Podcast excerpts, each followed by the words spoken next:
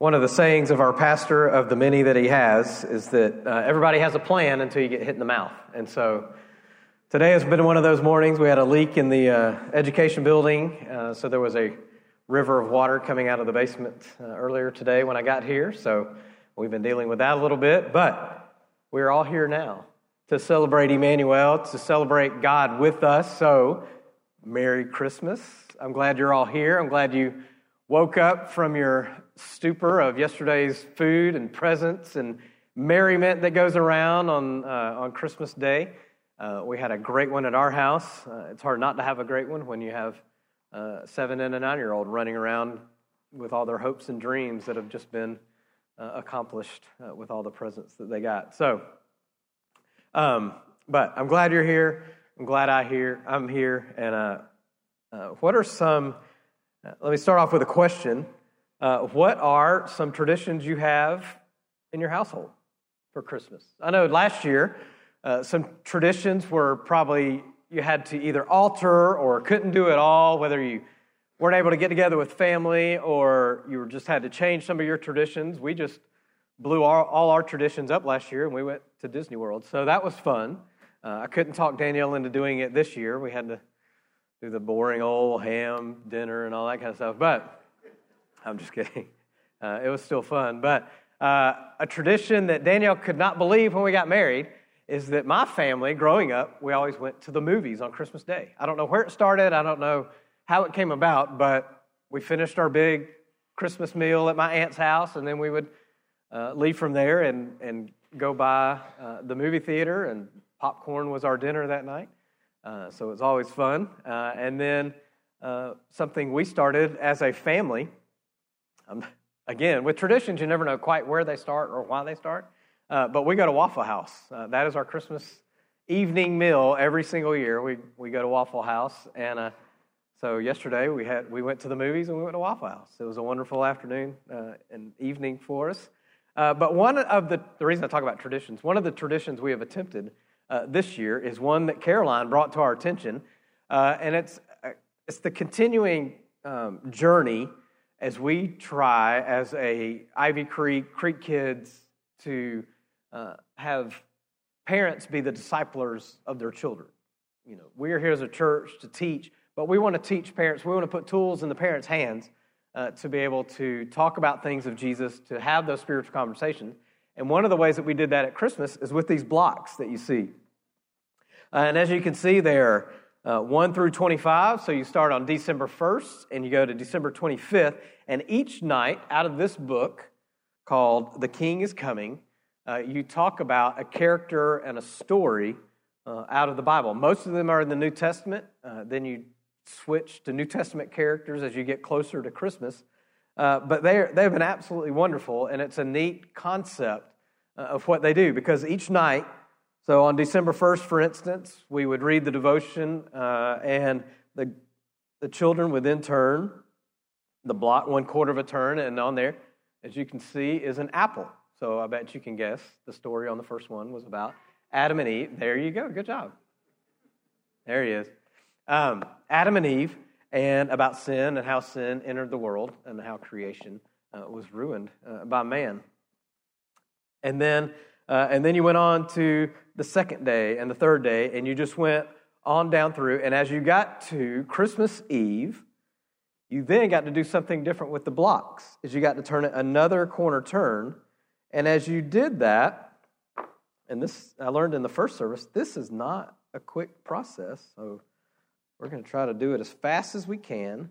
But you start to reveal letters. And as you reveal those letters, it begins it gives you a message of what Christmas is all about. And one of my letters actually fell off. I know. Um, so it begins to reveal the message. And I know you're never supposed to turn your back on your audience, but y'all be nice.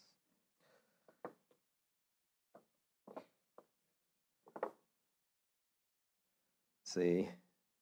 Y'all are waiting with bated breath so you won't fall asleep on me. Tells us that as you go,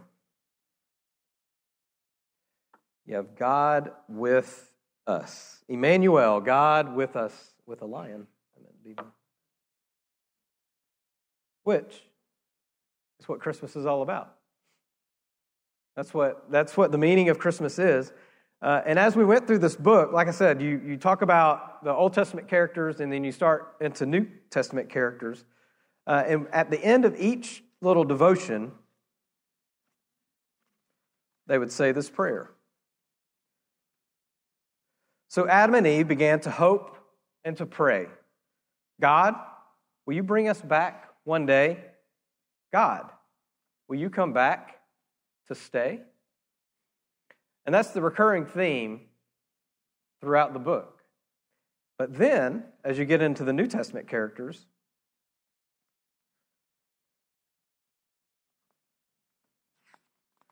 the prayer changes. For such a long time, God seemed far away, but now He has heard what we hoped and we prayed. God is coming to earth to stay. Emmanuel, God with us. How amazing is that concept? That God would come down to earth to live with His creation. But why? Why would he come down to earth to stay? And so today we're looking at the why of Christmas. Why did Jesus come to earth to live as one of us? Why did Jesus come into this world in such a lowly posture by being born in a stable, placed in a feeding trough of animals, and worshiped by the lowliest people of the culture? What was God thinking? What was Jesus thinking that first Christmas? Today's scripture that we're just about to read is not a typical scripture for what we see at Christmas. But what we will see today is that it shows us why Jesus chose to live among his people and to be Emmanuel, God with us. So, if you will, open your Bibles to Philippians chapter 2, verse 3. And we're going to read uh, verse 3 through 11.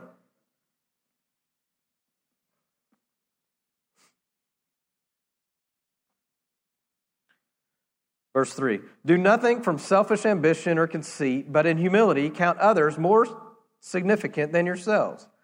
Let each of you look not only to his own interest, but to the interest of others. Have this mind among yourselves, which is yours in Christ Jesus, who, though he was in the form of God, did not count equality with God a thing to be grasped, but emptied himself by taking the form of a servant, being born in the likeness of men, and being found in human form, he humbled himself by becoming obedient to the point of death, even death on a cross.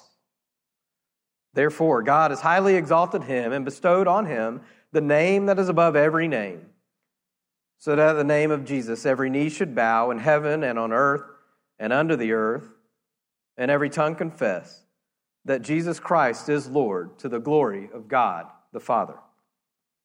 Y'all pray with me. Father God, we do thank you for this scripture. We thank you for your teaching. We thank you for how you use it to mold us and shape us.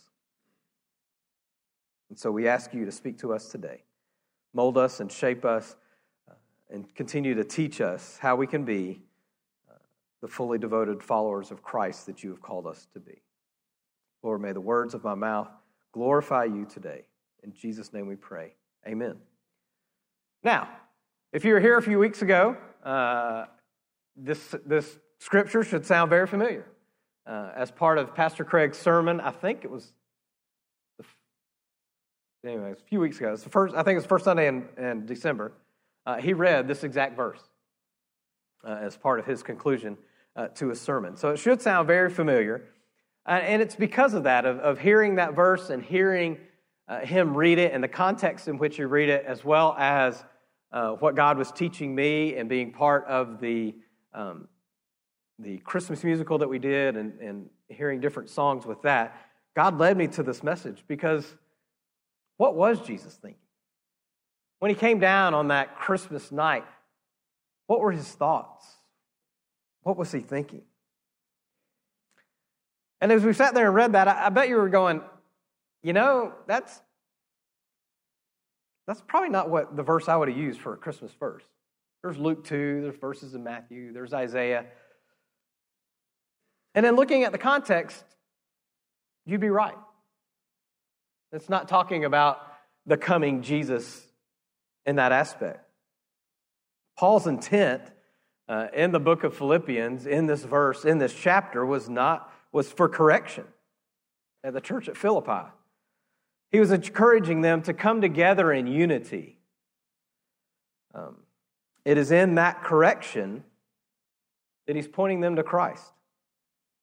It is in that moment we can take the truth of Scripture to see into the mind of Christ, to get, to get a glimpse into his thinking the night he became Emmanuel.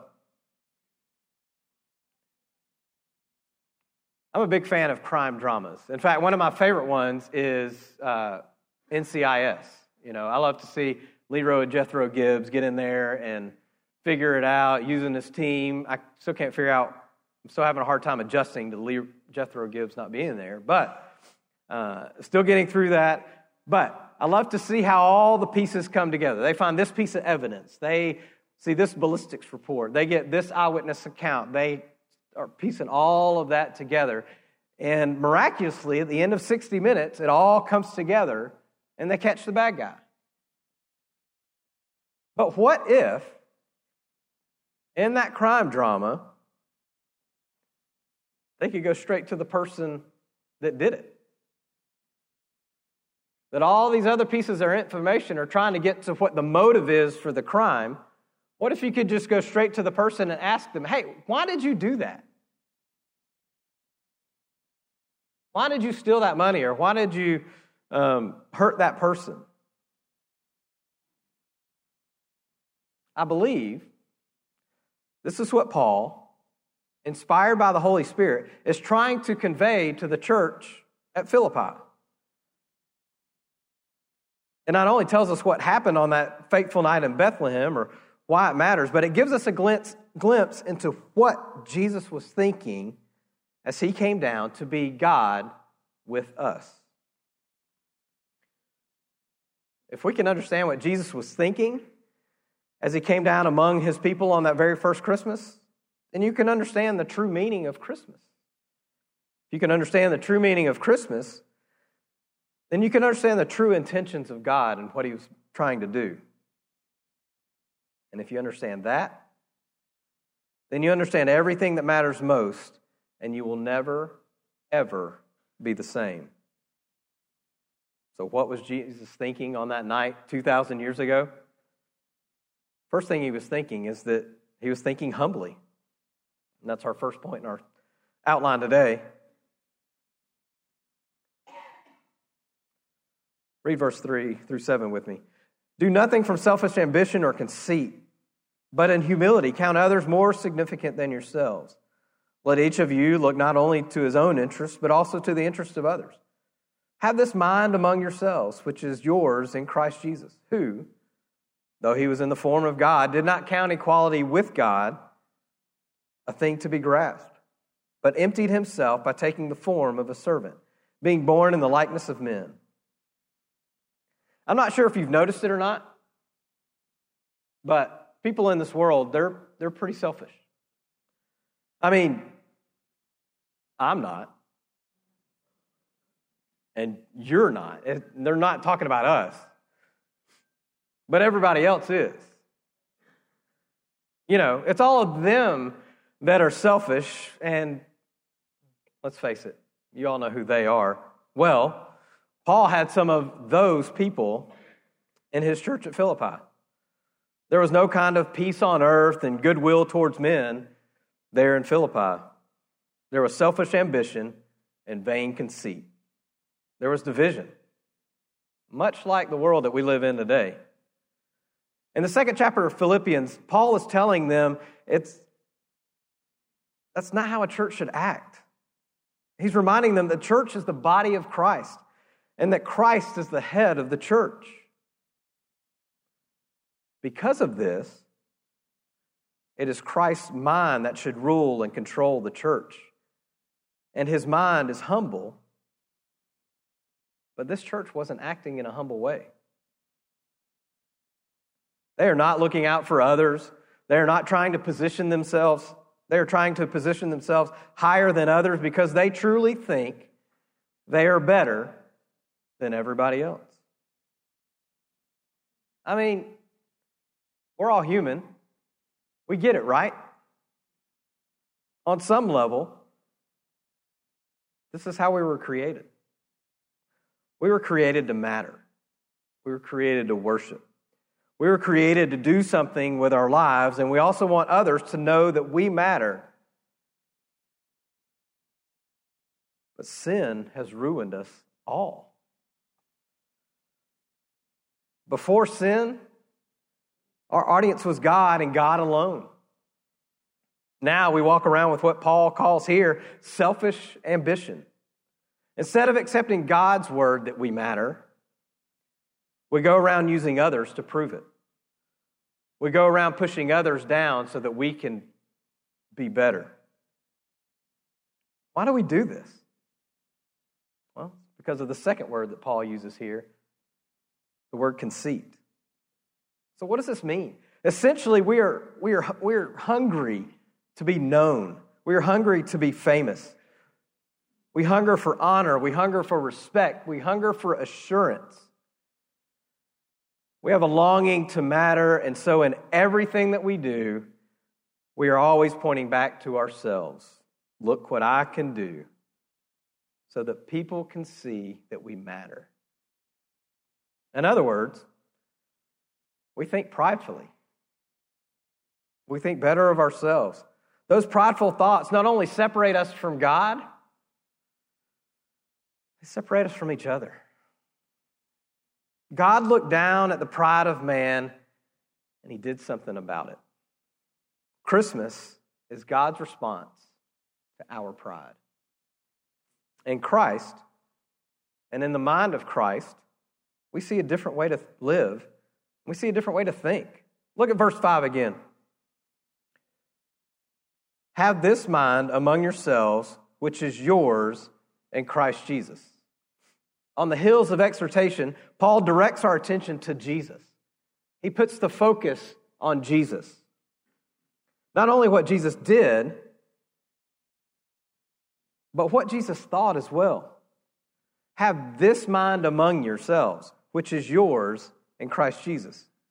On that first Christmas, Jesus entered the world without selfish ambition or conceit. In doing so, we see the mind of Christ. We saw what Jesus was thinking, and in return, Paul says, Think like that. Think like Jesus. So, what was Jesus thinking on that first Christmas? Definitely not us not what us selfish people think. Look at verse 6 and 7. Who, though he was in the form of God, did not count equality with God a thing to be grasped, but emptied himself by taking the form of a servant, being born in the likeness of men. Jesus emptied himself out for us. Think about that. This is what Christmas is the emptying of Jesus on our behalf. The Bible says that the Lamb was slain before the foundation of the world. Jesus was not the backup plan. This was God's plan all along. After sin broke the world, Jesus entered the world to live humbly as a servant so that he can save his people.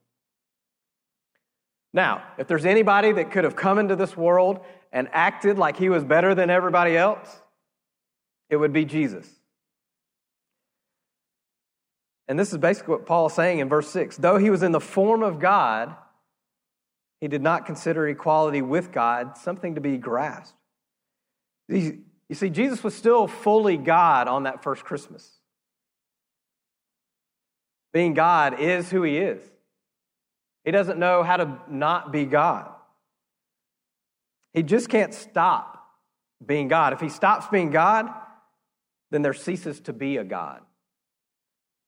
What Paul's saying here is that Jesus did not give up his divinity, he just added humanity to it and gave up some of his divine privileges. No longer could he be everywhere at the same time. He was stuck to this body that he was now in. But it was something he was willing to give up because he did not clutch onto these, this like a treasure to be retained at all costs. When Jesus came down, he came all the way down to earth. He came into our experience of humanity with all the weaknesses and all the limitations. It still hurt when he hit his thumb with a hammer. Why? Because the lower Jesus goes, he can be sure that no one is outside of the saving circle of Jesus. He came down to the lowest so that he could save the lowest and everybody above. To put this in perspective of, of our humanity, C.S. Lewis puts it like this The eternal being who knows everything and who created the whole universe, became not only a man, but before that, a baby, and before that, a fetus inside a woman's body. If you want to get the hang of it, think of how you would like to become a slug or a crab. That first Christmas, Jesus came from glory to humanity. He did nothing out of selfish ambition or conceit. He counted you as more significant than himself and his desires. He looked to your interests, not, not his own. On that first Christmas, Jesus was thinking humbly. The next thing that he was thinking, or what he was also thinking, is my second point today. Jesus was thinking obediently. Look at verse 8. And being found in human form, he humbled himself by becoming obedient to the point of death, even death on a cross. Someone once said, True obedience is humble, and true humility is obedient. Jesus' humility does this it leads to his obedience. Think of it like this the true test of humility is how far you're willing to go to obey. Christmas shows us the extent of Christ's obedience. Think about it. He came down, conceived by the Holy Spirit, spent nine months in the womb, born a baby like any other baby. He grew slowly, learning to walk, talk, think, reason, work, follow, lead, listen, and obey. He had to do all the things that you and I had to do, even though He is the one that created us to do them. He knew how it worked. He knew how the process worked. He knew how maturing of the body worked because he created it. He created the process. And do you know where that development and obedience led him to? led him straight to the cross. It led him straight to death. Christmas is not just a celebration of God coming to earth, it's also a pointer to his death on a cross. Jesus did not enter the world as a man just to see what it was like. It was not part of this some grand experiment to see what would happen. Jesus coming to earth was a mission. It was a mission for Jesus to save his people from their sins, and everything he did in this life was done in order to achieve that mission. Christmas is about so much more than baby Jesus coming. It is about the man Jesus dying. In verse 8, we see two reasons for this mission. One, Jesus' obedience to his Father. And two, we see a sacrifice for us. Not only did Jesus know, what, know that he was going to die, he knows how he was going to die. Think about how incredibly difficult this would be for us. I mean, everybody knows about your birthday, right? Everybody knows when you're born. But nobody knows their death day. Nobody knows when Jesus will call us home. Nobody knows when it's all going to be over. But Jesus did. Not only did he know what, he knew how. He knew the difficulty, the suffering, and the pain, but he obeyed anyway. He still did it. Jesus did not use his divinity to, to deny his death. He submitted to his humanity and experienced death. He had enough power to avoid the cross. But in obedient humility, he endured it. All for you, all for his people. Verse 8 reminds us that not only was Jesus going to die, but also the way that he was going to die, even death on a cross. Let me explain death on a cross for a second. The cross was the lowest type of death one could experience in this culture. It was the death reserved for criminals and slaves. On the cross, Jesus not only experienced the pain of death, but also the shame of death. Theologian Fleming Rutledge said, it, said this about the cross Crucifixion. It was supposed to be seen by as many people as possible. Debasement resulting from public agony was a chief feature of the method, along with prolonging of agony. It was a form of advertisement or public announcement. This person is the scum of the earth, not fit to live, more like an insect than a human being. The crucified wretch was pinned up like a specimen. Crosses were not placed out in the open for convenience or for sanitation, but for maximum public exposure. Jesus humbled himself by becoming obedient, even to the point of death. The fact his death was how deep his obedience went. Even death on a cross was how far his obedience went. The depth and distance of Christ's obedience is not some minor part of the Christmas story, it is the Christmas story. We cannot separate the birth of Christ from the death of Christ. Jesus is the only one that has ever lived that was born with a mission to die. It is that mission that was on his mind from the moment he was born. But that was not all that was on his mind. He was also thinking beyond the grave. He came to give us more than his death. He, came, he also came to give us life. He came to give us His glory. On that first Christmas, Jesus was not only thinking humbly and obediently, He was also thinking eternally. And that's our third point today. Jesus was thinking eternally. Look at verse 9. Therefore, God has highly exalted him and bestowed on him the name that is above every name, so that the name of Jesus at the name of Jesus, every knee should bow in heaven and on earth and under the earth, and every tongue confess that Jesus Christ is Lord, to the glory of God the Father. Now, in my study and, and when I'm learning, when I see a therefore, I always want to know what it's there for. As we just saw, so that means we got to look back at the previous verses. And as we saw in the previous verses, Paul's explaining the depth and the distance of Christ's love for you by explaining that he not only dies, he dies an excruciating, humiliating, and painful death.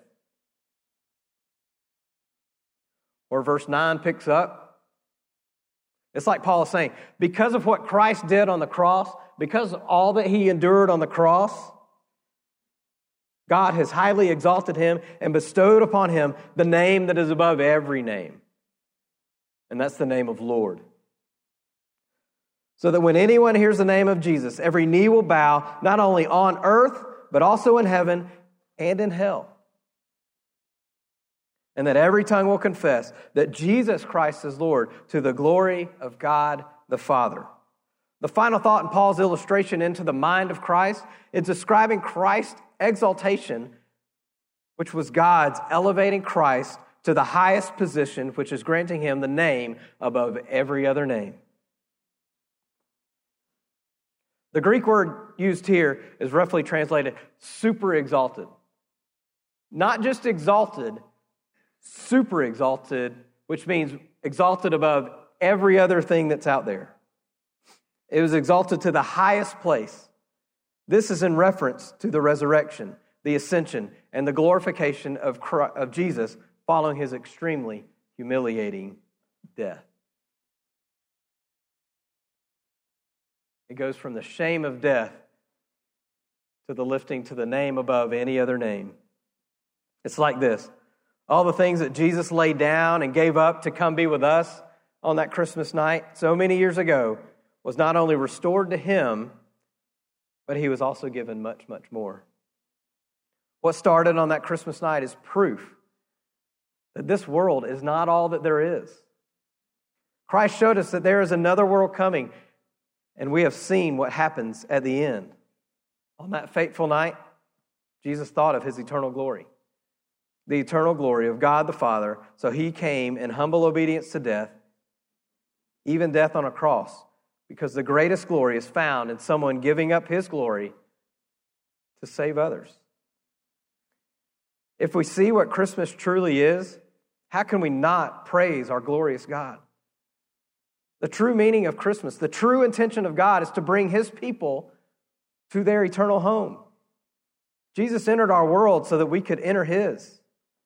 He was thinking eternally on our behalf to save us from our sins once and for all, and to usher us into the presence of the glorious God and it is up to us to go and tell the world of this wonderful truth. A beautiful illustration of this is seen in one of the other events that happened on that night 2,000 years ago. An event that happened in a field just outside of Bethlehem with some shepherds watching over their flock in the dark of night. As we finish up this morning, I'm going to read the final devotion that's in the book that I talked about earlier that goes with these Advent blocks. These words are far better than I can use to illustrate not only the magnificence, but also the splendor and humility of that night, but also our response to it.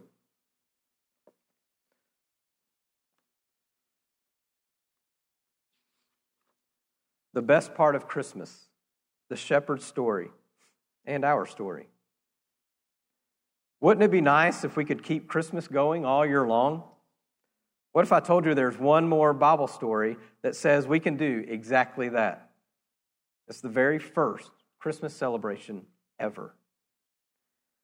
When Jesus was born, the first people to celebrate Christmas with him weren't the important wise men. It wasn't Simeon and Anna in the temple either. And it wasn't his friend, John the Baptist, you know, the camel haired, bug eating guy. No. The first people to celebrate Christmas with Jesus were shepherds. Not, not who you would have picked, huh? That's God for you. He doesn't pick the people we might think. This is how it happened. A bunch of shepherds were out in the field. It was late, it was dark. Some of the shepherds were taking a nap while the rest made sure the sheep stayed put. Then, suddenly, out of nowhere, a dazzling light appeared in the sky. The shepherds strained their eyes to look into the light and could, make, and could just make out a figure.